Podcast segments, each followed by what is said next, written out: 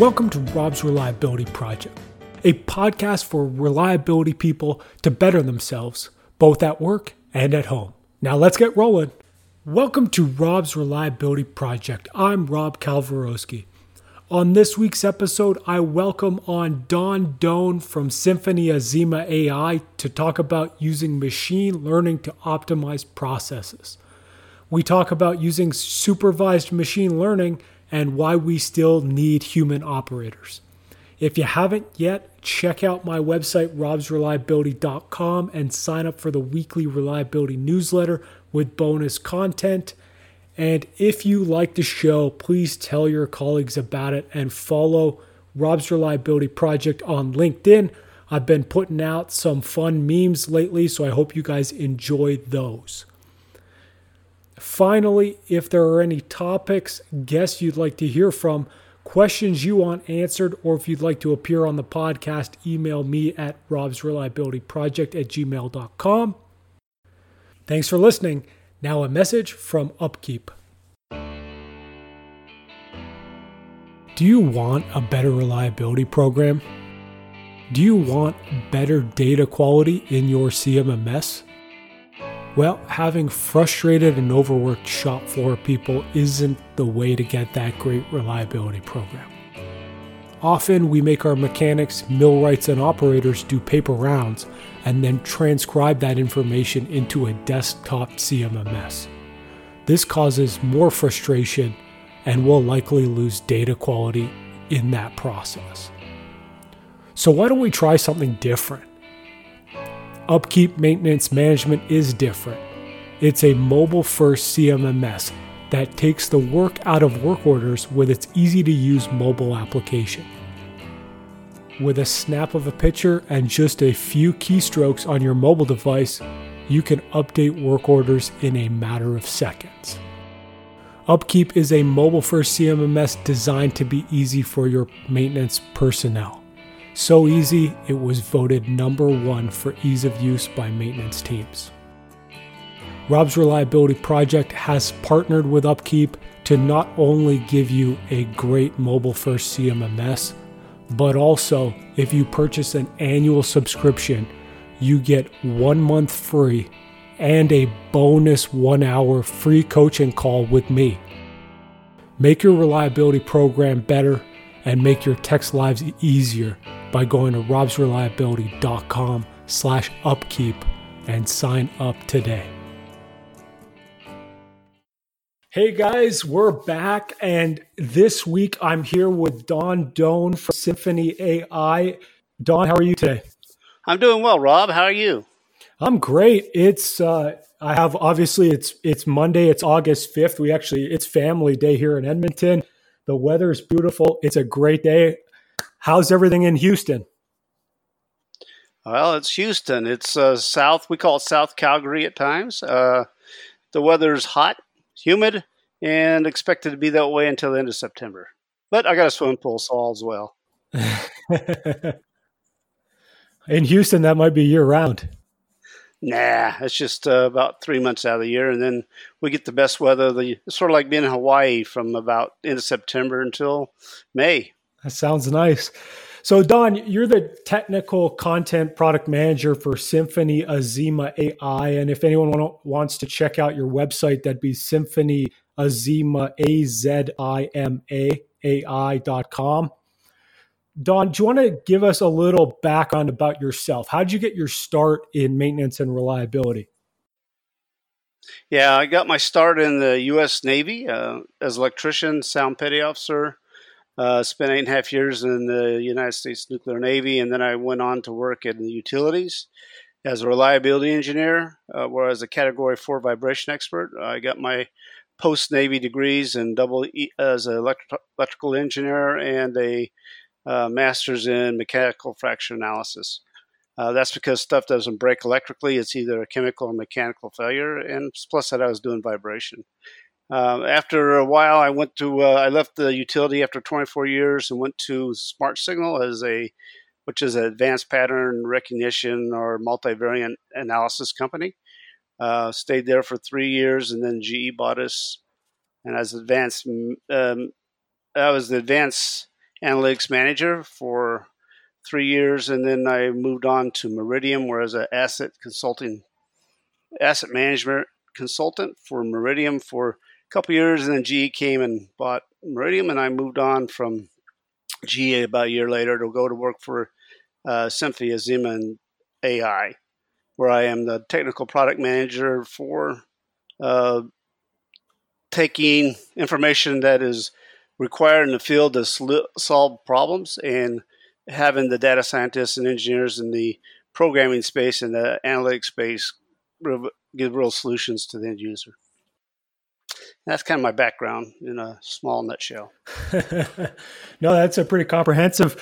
And so, you know, on this show, we've spent a lot of time talking about artificial intelligence and machine learning, at least applied to sort of the predictive maintenance or the equipment level. And one thing that you guys mentioned when we were talking before the show was that you guys do it on the process optimization side. And it's one thing that a lot of I've, I've spoken to a lot of experts in AI, and they've said that the value is really on the process optimization side.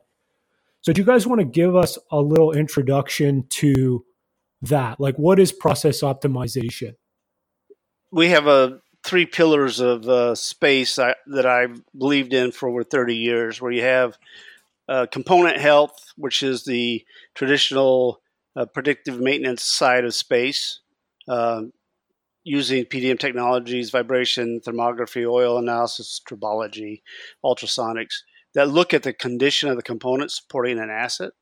There's asset health, which has been around since oh, around the, when the computers got good enough around the end of the 1990s, early 2000s. And then you take those two pieces and you have a very good foundation for condition based maintenance. On top of that, where we are also focusing right now is on asset process health and process optimization.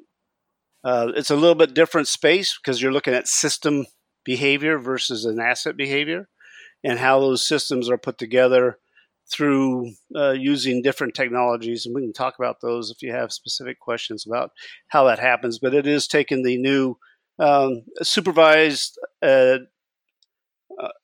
artificial intelligence, but supervised artificial intelligence and machine learning to help optimize plant operations. So what does that look like? Like I'm sure everyone like we've spent a lot of time talking about, you know, oil analysis, vibration, thermography, but when we're looking at the process data, like what type of data are we looking at? What are we actually optimizing? So what we're optimizing is a process. So I can give you an example where uh, say you have an ammonia plant that you're uh, going through and you're doing the of uh, you're doing the classification of the ammonia, and part of that there's a CO2 component to it. Well, that CO2 component it's easy to monitor a a uh, evaporator tower or a uh, heat exchanger, but if you look at the overall process, you have got to look about the front end and the back end of the process. When you look at those process parts, there's a lot more equipment involved. And one of the things that happens in an ammonia plant is you have may have uh, CO2 foaming, which is caused by too much uh, CO2 being added in, or too much CO2, or not enough cooling in the heat exchanger prior to the processing. So what you do is you look at all the so model predictive controllers. I meant model. So you have model predictive controllers around each asset and control valves and those spaces that kind of optimize the behavior from a uh, OEM space around that a asset or a set of assets with control valves. We take in a complete system we put advanced process control on top of the the uh, model predictive controllers and help give feedback to the operators where they can optimize the system on either, any of those MPCs, where you can optimize the throughput, not to get into a place that would uh, adversely hurt the equipment below it, but help put throughput through the system by about one to two percent per a year but also be able to catch changes in behavior in the process that would cause a unit trip or a process trip, which CO2 foaming does. If you get CO2 foaming in an ammonia plant, you're going to trip the unit offline. So if we can get advance warning on that happening by the performance of a heat exchanger going down due to fouling, we can intervene, know, derate the unit for a little bit, do a washout of the tubes, and bring the unit back up without losing all your production due to a trip. Now, are you introducing sensors to the system or are you just using what's already, like most plants already have a bunch of sensors they're fed into? Typically, it's a PI database. Yeah, we uh, typically use a, a, a, database where the sensors are already there because when you look at plant optimization, the plant typically has all the stuff they need to do to operate that plant. So if I look at an ethylene furnace, let's say it already has all the sensors in place for the control valves for the furnace through the maintain, you know, the minimize the dwell time of the uh, of the uh, product coming through to make sure you get your olefins out the back end at the right distillate without overcracking them. So all those instrumentations are already there. What we do is we make sure you optimize it to make sure you get the right dwell time. When we're talking about an ethylene plant on the product going through the tube and making sure it doesn't stay there too long and it stays the right time. Now they've already optimized a lot of that with other controllers, but we look at all the control loops together to get a historic, a very good tell. Say they they're starting to go from naphtha over to natural gas, and they have a big change at the front end of the system. We can adjust the furnace to make sure that it the operators now, we don't feed back into controllers. We can, but typically it goes to the operators to give them advance warning that they need to do a change to optimize for next different uh, front end, back end front end conditions coming into the system so that they don't lose productivity. They may go down a little bit, but they won't have to shut down the, the unit or bring the unit way down and restart it back up with a new product. So it's just a it's a different way of looking at it. You're looking at a very high level place where you're optimizing controllers where the data is already available from uh, the either the DCS uh, distributed control system or from localized uh, uh, SCADA systems. Now it seems like you should see not only a throughput increase but also better product quality. Well, Rob, is you got it. Thank true? you. Yes. I don't know what else I can say. That is the that is the true statement. The whole idea, right, is to quality and throughput eh, without adversity affecting the the process unit. You know, so one of the things that most um, OEMs do is they set their their uh, model predictive controllers in a conservative state. The reason why they do that is they don't want to take on the you know the point where you're pushing the controller or the process through and damaging equipment or could be in a dangerous con- you know into a very hazardous condition. Because we always think of you know safety of the people safety of the environment and safety of equipment. And safety of the people and environment are pretty well tied together and safety equipment underscores the whole thing. So when you use uh, advanced process controls on top of this space we want to go in and make sure that we can first off look at the system see what's happening, and then optimize it so we get the highest performance with the highest quality within expected safety boundaries. But we we know we can, and we've done this many times, where you can push that process up one to two percent throughout the system, looking at each controller as you go through, without actually endangering the system or or or stressing the system, as long as you stay within the boundaries of the control. Now, something that I would be thinking about is the training, kind of the training of the machine learning models. Like for me, if I was looking at how to, you know, approach this type of thing, I would want to tweak, like I would want to keep most of the system consistent and then tweak each, I guess, controller or each portion of the system individually to see how the rest of the system responds. Like, how does that training process look? What we do training in our uh, process optimization space is through the uh, what we typically do, uh, and should and it should be done by anybody doing this is that you you set your model up that takes in the MPC data, the, as we talked about the, the we talked about before, the model predictive controller space, and your uh, advanced process control space we set them side by side. We train the model on the historical data if there is some available from the client using our uh, using data scientists to understand the process space. So the big thing about um, any of this uh, artificial intelligence space, it's got to be supervised. And what I mean by supervised is you just don't have data scientists building it. You have you have ex, uh, uh you have domain experts helping you build what that model should do and what you're trying to analyze and how it works. So that's our approach is using SMEs and data scientists together to come up with boundaries around an asset. So when we're training the model, we're looking for normal behavior. We work with the clients, with their experts, because their domain experts know their process the best, and come together with a model that represents the behavior they are trying to control, or they think they can get more throughput. Like we had a, um, a, a application where we're doing a crushing of uh, stone in a gold mine, and we sat down with the uh, controllers because uh, the whole thing about gold is processing material through, and when we looked at that process, what we did was we optimized each part of that the crusher, the ball mill, and the slurry at the end. So we went through the whole process and looked at each optimized, optimized loop. And then we brought the data in and ran it parallel where we gave the operators a chance to see where they were operating at and where the model predict our advanced process control optimization said where you could adjust the front end the what the different MPCs to get the best throughput, and then they took and started taking that data off of the model and started applying it to their mill. And as they applied each area, like you said, you don't go out there and hit the button, you know, and initiate. We have we feed back to the operators a band of where they could optimize their processes at each MPC level, and they went and adjusted each one of those through a, a two three week period after we trained it so this is about five to six weeks in, and they got the throughput up about two and a half percent over where it had been before. So if you think about crushing rock for gold processing, a two to two and a half percent increase is a lot of of ore, and also is a lot of profit back to the companies. So that's how we do it. That's how we train the models. And we, I've always said, uh, artificial intelligence is a supervised. It's not really artificial intelligence. It's supervised machine learning uh, algorithms, and uh, neural networks are uh, multivariate modeling.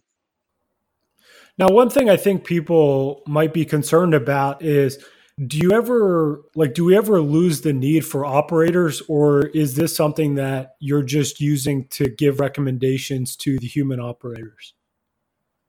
Well i, I think it's you you know if we have if i didn't speak too fast that's our whole model is that we're not trying to replace the operator because you need the operator to be in there. Um, MPC uh, model predictive controllers and and APCs are uh, your advanced process controllers uh, the problem with them is that if you leave it to the machine, you'll be never meeting the production goals you want to meet.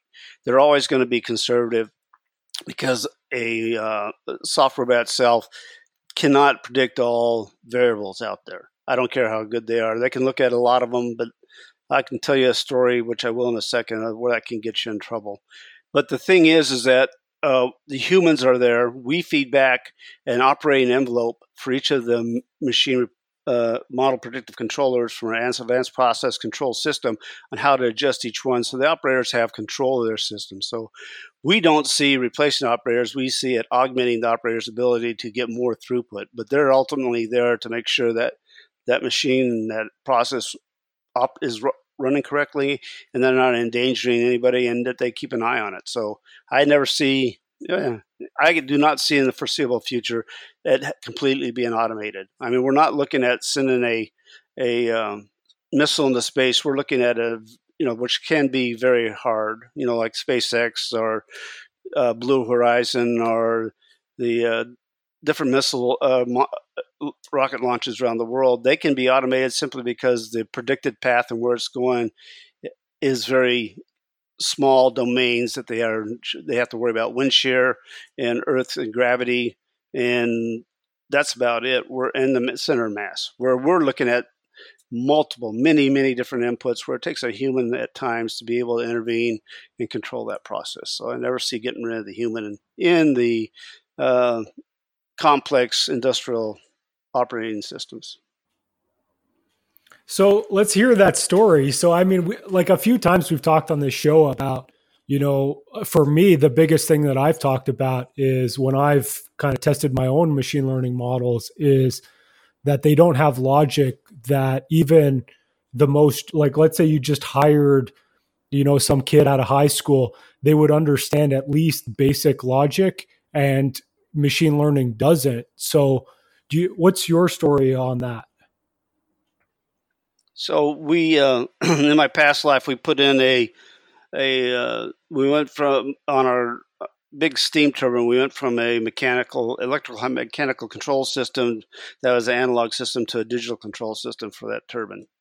And before we started this process, it was a one about two year process of putting the equipment in side by side and about a, a 20, 20 day outage to connect it up and then about 10 days to test it. And before we started that, we had a very good lecture from a guy from Rensselaer Polytech Institute said during testing, there's a thing called digital chaos. When you take a digital system, and if you want to test every input to every output, it's two to the n minus one of all the inputs. So let's see it pretty simple. If you have two inputs, you only have to test it, you know, two times. But if you have two to the 10, you can see quickly how fast this system changes, right? It can get up to the, well, in this system, it's like two to about 800, 800 inputs. So there's no way you can test all that logic. So what happened was we were starting this turbine up, and it was spinning up, and it'd get up to its run, it, it'd get up to its running speed, and sit there, and then when it go over to automatic control to start putting when we start putting load on the turbine, um, it'd trip every time. So it'd go from running and a trip and running and a trip. So we went in, said, "What the heck is going on? Why isn't this system coming up?" And after about two days of troubleshooting, to go back to that not being able to test every digital device inputs and outputs, the when they were wiring in the uh, control valve that for overspeed of the turbine that locks in when the turbine goes to uh, goes to load control, it uh, there's a solenoid that dumps the control valve oil out of the controller, and every time they'd go back when the machine got up to go up into load zone, that valve would energize. Well, it's supposed to energize to go shut, and they had twisted the wires at the at the valve. So as a DC valve, so they twist the wires, and every time they got up that point, it initiate that solenoid, and the solenoid would open and dump all the oil out. So there's just no way. In my world, that was just one. There's many different issues that happened during that. That's just to me that there's no way in a digital world that you can write this software that can solve all the problems. You can't even troubleshoot them all. So there's always going to have to be an a a human or person around looking at that. Now it can, you know, artificial, you know, these machine learning systems with uh, you know, the um, supervised machine learning systems, they can help and retain uh, that knowledge that's walking out the door there's a lot of people of my age and that are you know starting to leave the industry, both in petrochemical, uh, in the power generation and utility side, and those you know these machine learning systems can gather that knowledge, but they they I don't think ever going to be to a supervised unsupervised state. When they get to unsupervised state, uh, I don't there always going to have to be some supervised knowledge of that system. I think it's a great learning tool for the new employees that are coming in. It allows them to get into there and, and uh, have a little bit more confidence when they go in the field. I remember the first time I was in the field, I was scared because uh, I had no one to back me up besides the other uh, electricians around me. And at times they weren't there because I was doing a job and they had jobs to do. So that supervised learning and having that available is a I mean that uh, artificial intelligence and machine learning are very valuable for the the 21st century worker, but there's still going to have to be some uh, there's going to have to be some support out there. So, so Don, you know, I, and it's one thing I do agree is is with machine learning is like people have to be a little bit careful, right? And I do definitely agree with you that supervised machine learning is the way to go. But I do think that there's, I mean, there's a lot of companies, not a lot, but there are some companies out there that typically they say something like, give me all your data and I will run it through my machine learning and I'll give you an output and I'll tell you how to run your plant better. Now, what what drawbacks do you see to that approach? Well, it kind of ties on to what I said when I was talking about that uh, turbine control valve testing.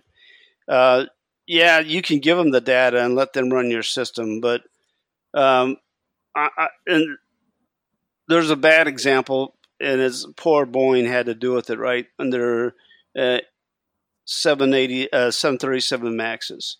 Software can only do so much, and the expected inputs have got to be right. If the inputs change on that process that go outside the boundaries of that process uh, limitations of the software, uh, you cannot really predict what the response is going to be unless you've tested it. It goes back to the how many that digital testing part, how you really can't test test everything, and you need to have a supervised control. So I go the same way in process control systems. Yeah, you can give them the data, and yeah, they can automate it to where the advanced process control tells all the model predictive controllers exactly what to do. But if one of those controllers has a a hiccup or if one of the sensors goes offline in an unpredicted way that wasn't in the model, then you could overdrive your process or you could trip the unit or you could put it in an unsafe condition. So I'm always going to say in my world that there's going to have to be some kind of monitoring process by a human that understands the, the process itself in the system. There's going to, I mean, you're going to have to do that. It's the same thing with airplanes. I know autonomous cars are coming in person to be driving without them, but there's still going to have to be some human in there to make critical decisions because no matter how well you do, you cannot predict a failed instrument on all different aspects of a digital system. You just can't test all the spaces. There's billions of lines of code in these systems, and you really cannot predict what's going to happen without human intervention at some point. Yeah, and that's something I heard on actually on the Joe Rogan podcast was they had Lex Fridman on who's an MIT researcher and he was saying that like right now the autonomous vehicles at least the the cars that are on the road they make a mistake. I think it was like once every 9 miles. And but the the drawbacks are people i guess they almost sleep at the wheel. So if you put this thing into control you assume it's it's perfect and then you don't really pay attention anymore. Do you see that happening with operators in a plant they could. That's why we don't, uh, you know, we do not take over control of systems. That's why we have the operators when we give our consultant and and and do work with operations. Is that we give them control of the system by manually adjusting the set points on the model predictive controllers, or give suggestions. We don't tell them what to do. We give them bands of what to do it in, but that way they have to still monitor the system.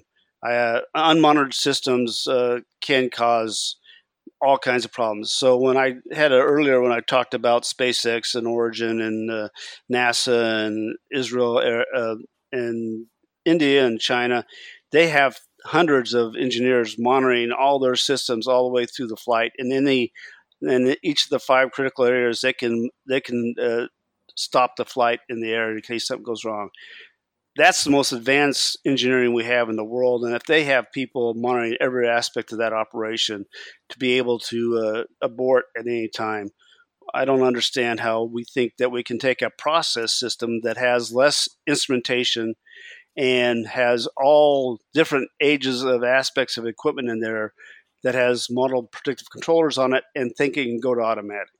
Even in the greenfield, brand new plants with a lot of automation, there's still going to have to be someone who understands the process because of all the hazardous uh, equi- uh, processes that are going on, especially in your petrochemical plants and your refining plants and upstream, downstream, midstream. Uh, power generation stations. There's just so much stuff in there that could go wrong, that could cause environmental, personnel, and uh, equipment issues. That it needs to be a monitored system with experts monitoring that process. That's my opinion. So, if someone is listening to the show and they want to start thinking about applying machine learning at the process level, like how should they start? Well, how they need to really think about it is first off to make sure that they have, uh, you know, the they have a good understanding of their process, that their their IoT people and their I, IT people uh, come to understand where the data is going to be coming from. Is it going to be coming, you know, where, what network is off the instrumentation network? Is off the business network where you can use historian process? How fast do they want the process to operate at? So they should start with defining out a business case for doing it. Now, the business case, of course, is one to two and a half percent throughput of a plant, which is a lot of money on most of these plants over a year. So, the whole idea is to focus on one area, what you're trying to do, how you're going to improve that process, and what the return on investment is for you.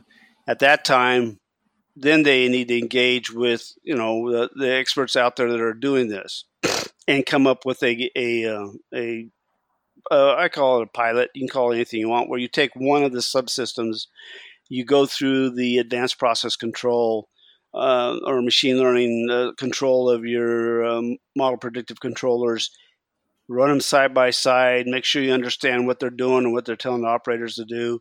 Make sure you're operating, you know, that the all the MPCs are operating within their uh, safe zones of operation. Uh, like I said before, your OEMs typically push it back towards the uh, conservative side, and with APC, you can move up towards a higher throughput or higher process rate without actually getting into a point that is degrading the equipment below it or making the system unstable or unsafe. Um, after they've taken and done a you know one of those AP one of those systems and looked at it and validated it, then they need to go back through and do a system re- uh, review, find your bottlenecks, see if APC and your bottlenecks will improve that bottleneck, apply it to the bottleneck, and then start working out from the bottleneck to increase your productivity that's how I see you do it. It's a very should be very methodical and engineer. I'm an engineer, so I would it'd be a very methodical approach. But I'd first engage with a, uh, a knowledgeable uh, entity where they take data scientists and domain experts, sit down with the, your own domain experts, and review what you're trying, what a system would be, and how you'd go through analyzing that system and coming up with advanced process control. Anytime a system, a OEM or someone else comes in and says, "Hey, we, we'll do this for you. We know how to do it. They'll put it together for you." I would uh, I'd raise the red flag. My process engineers and operators need to be involved with the review of that advanced process control system that is going to go in place. No, absolutely. And I think that there's, I mean, not only the fact that you have the operators as their experts, obviously, in operating your plant, but there's also the cultural buy in aspect that you're going to need to get at some point. So if you have them in at the beginning, you're just going to further that process as well. Yeah, that's correct. Uh, I always like to say, uh, since I've been doing, uh, well, you know, machine learning supervised machine learning since uh, 2004. Uh, what I have seen is that it is really not. So when you talk inside an industry, especially oil and gas, they call them management of change is when they change out or upgrade a system. But there's change management, which is the human side of it. If we forget that humans are involved in this process, and it really is the operators and maintenance people and the reliability engineers that own this stuff, we uh, it will never be successful. So it's the human aspect. That's why we they should be engaged in the beginning, get buy-in, and, and agree that this is something that would help increase the product throughput and make their jobs a little bit easier. I given them ideas of where the process is going and what actions they should really take to keep that process optimized. Yeah, say there's a run back or there's a uh, a, uh, a um, curtailment in the system how what's the best way? What MPC should I ga- gather in first? Even though the EPCs are going to do it, which ones do I want to control to make sure my system doesn't go unstable and I have to shut the plant down on a derate or whatever has happened on the upstream side, a uh, downstream side. Now, what mistakes do you see people make that, like when implementing, like let, let's say they're going to be implementing some machine learning capabilities, like what mistakes do you see people make? And how should we avoid making those mistakes? I think the mistake is is uh, that that the um, is probably is mostly on the uh, on the executive sponsor level, thinking that the uh, the implementation of this is going to help them, uh, you know, automatically fix everything. Right? It's a it's a silver bullet. There's no silver bullets out there. We all know that. And so the first mistake is they make is it's a silver bullet. It's going to solve this problem in my company. Uh, like we just said before, you know, it's the human side that you have to solve when you put inside these advanced process control systems. So um, the mistake they make is not having that human side thought out as they go through the process and not engaging the right level inside the company. So uh, to do this, you just can't do it as a uh, cost center. So I'm a plant out in the middle of Arizona somewhere, or New Mexico, or Panhandle of Texas, or in Egypt, or wherever you are in the world, India. You cannot take that cost center and have them go off and do what they do willy nilly without an executive sponsor. Because what I've seen happen is usually a champion at a plant level or a unit level gets involved and owns that system. And when that champion leaves, that system no longer brings value to the company. So that's the first mistake I see is having a champion driven. It should be executive sponsored and be part of the overall culture or thought process of the company as you do this. Um, the second thing is expecting that uh, when you first put the system in, you're going to get all your money out and, and hit all the numbers. That is not true. Just like in, I'm sure you've had conversations in asset health side. Sometimes it takes a while for you to get the optimization set right to get your throughput. So thinking you're going to have instantaneous return tomorrow is not what you do. You got to wait six weeks to a few months, uh, you know, to a few months to see as uh, can I maintain this optimization space? Am I actually performing it? You will get there. Well, we've proven it time and time again. It's just you to have patience in the system. And the third thing I've always noticed that people make a mistake, and I wish I know how to correct this, all the way from component health, which we call condition based maintenance, to uh, machine health, asset health, to process system health, and up to process optimization. If it's not part of the plan a day of operations, either on the operations management or the operators in, that are in the control room in the field.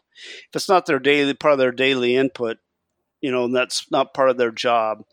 If it doesn't land on operations desk, it's destined to die a slow death because operations doesn't buy into it. If it's owned by operations or it's reported into operations, because they're the ones that are ultimately responsible for the safety of the people the plant and the equipment, right? And they're responsible for throughput. So they have all these pressures on them.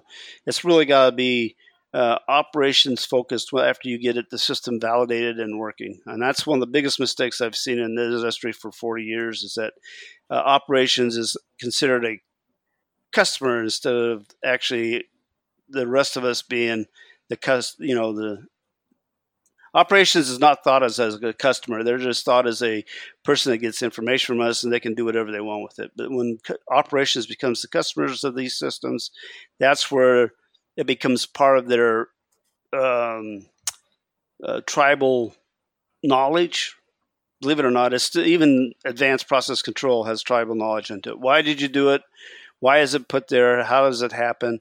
That has got to be in the operational space. And then if it isn't there, it will it will linger and work good. And then the next, as the money uh, dries up, or a next CFO comes in, or if uh, the the economic climate changes, that system will uh, languish and go away if a champion dies out or leaves or goes on a different job. So, to maintain health of the system and advanced process controls, asset health, component health, it's got to be on the operations desk somehow some way. So, just to kind of clarify, if operations isn't leading it, who's typically leading it? Like IT departments? Uh, typically, who's leading it is process engineers, and uh, the one that will be leading it, and the reliability side of the company. And they typically talk with operations, but it's not owned by operations. And what I mean owned is not operations is paying for it. I mean that operations feels like they have an ownership of that process, and they're getting uh, they're getting uh, return from that process that makes their job easier and improves the process throughput while maintaining the safety of the personnel and environment. Um, many times it is like i said it gets stranded in some space now if, uh, advanced process control will live in the operation space there's no doubt about it but there's a lot of pieces that tie into there you know your os your, your historian your vendors for your MPCs. They are all typically not owned by operations; they're maintenance, uh, craft, or engineering, right? That feed into their system, and operations needs to know that. Hey, if I control, if I change this advanced process control limit for these different um, model predictive controllers, well, how's that affect the equipment? And should you know how do we tie this all together? So it should be a it, uh, it's all change management. It goes back to the earlier topic talked about. It's all about change management and getting everyone's buy-in. But operations has got to really be the focus of where all this technology ends up in a very condensed fashion to them to be able to make sure they produce at the best cost at the lowest at, the highest fee, uh, throughput rates that they can maintain without affecting the equipment.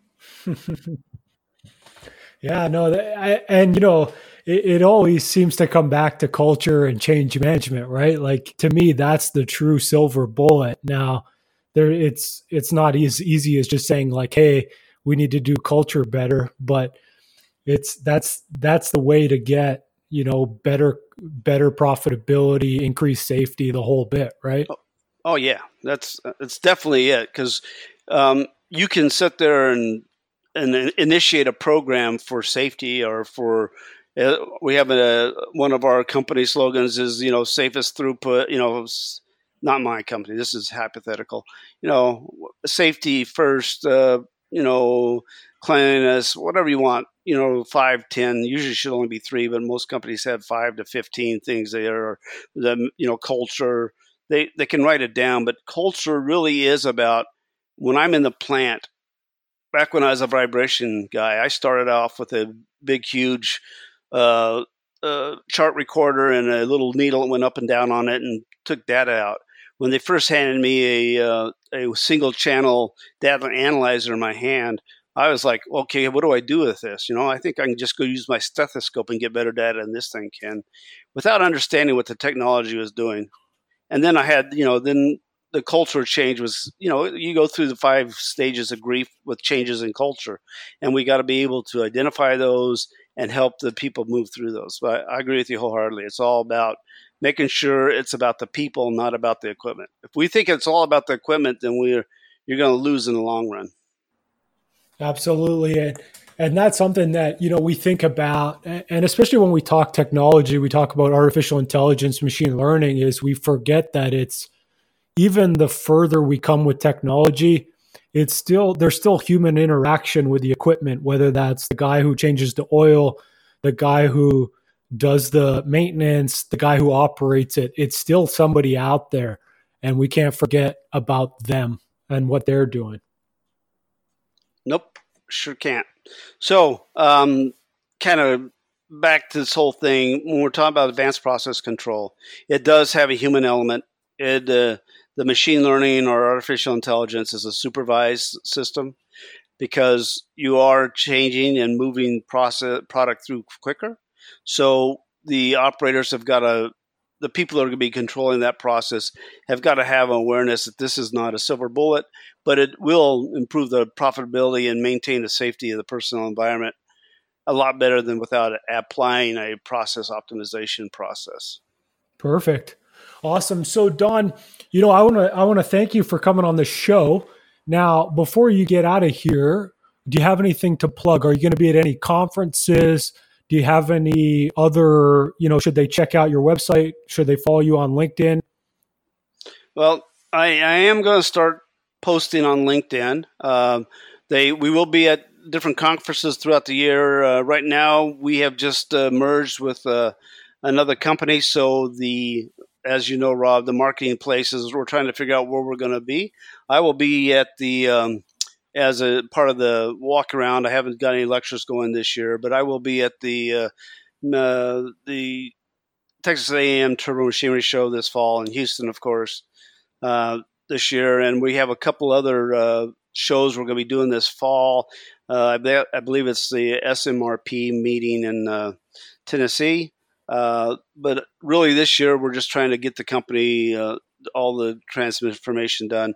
They can look at me on LinkedIn. I will start being posting some uh, stuff around uh, artificial intelligence, machine learning, supervised systems, uh, the asset health space, process health, which is a system health model and then process optimization in the near future. So they can look at me at you know, Donald Doan at LinkedIn.com. So yeah, so if you're looking, if you're listening, you're looking for Don's LinkedIn, just check the podcast notes, or he'll also be tagged. If you came through LinkedIn, he'll be tagged in the post as well. Um, if you're looking for Symphony's website, it'd be symphonyazimaai.com. So Symphony Azima, A Z I M A A I dot com. So check those guys out. And then obviously you mentioned that you would be at the are you at the SMRP in Louisville this this fall, September? Yeah, I've been SMRP for many, many years, so I, I try to stay in there and I kind of when, I went to Meridium, one of the reasons I went there was one of the big SMRP uh, uh, advocates was uh, Paul Casto. So that's one of the reasons why I went to Meridium. And, you know, Paul's usually hanging around there too. He's a pretty interesting guy. I call him the voice of reliability. If no one's met the man or talked to him, he's a pretty good guy. no, that should be that should be a great conference. Yes. I wish there was more I could tell you about what we're doing right now. Uh, Symphony and Azima AI. Uh, had, like I said, we have three with three pillars of uh, data. We believe component health, which is the base, which includes your process data coming in, is very important because asset health. You can have be on your process curve and never see a process, never see a bearing failure. So the three pillars: asset, process, uh, asset, uh, component health, what I call mechanical health, uh, asset health, and process health that feeds into this overall process optimization. Is kind of where we're at and, and what we do. Uh, if anyone's interested, uh, please look us up on LinkedIn and or go to Symphony and Azima AI, and we'd be glad to respond.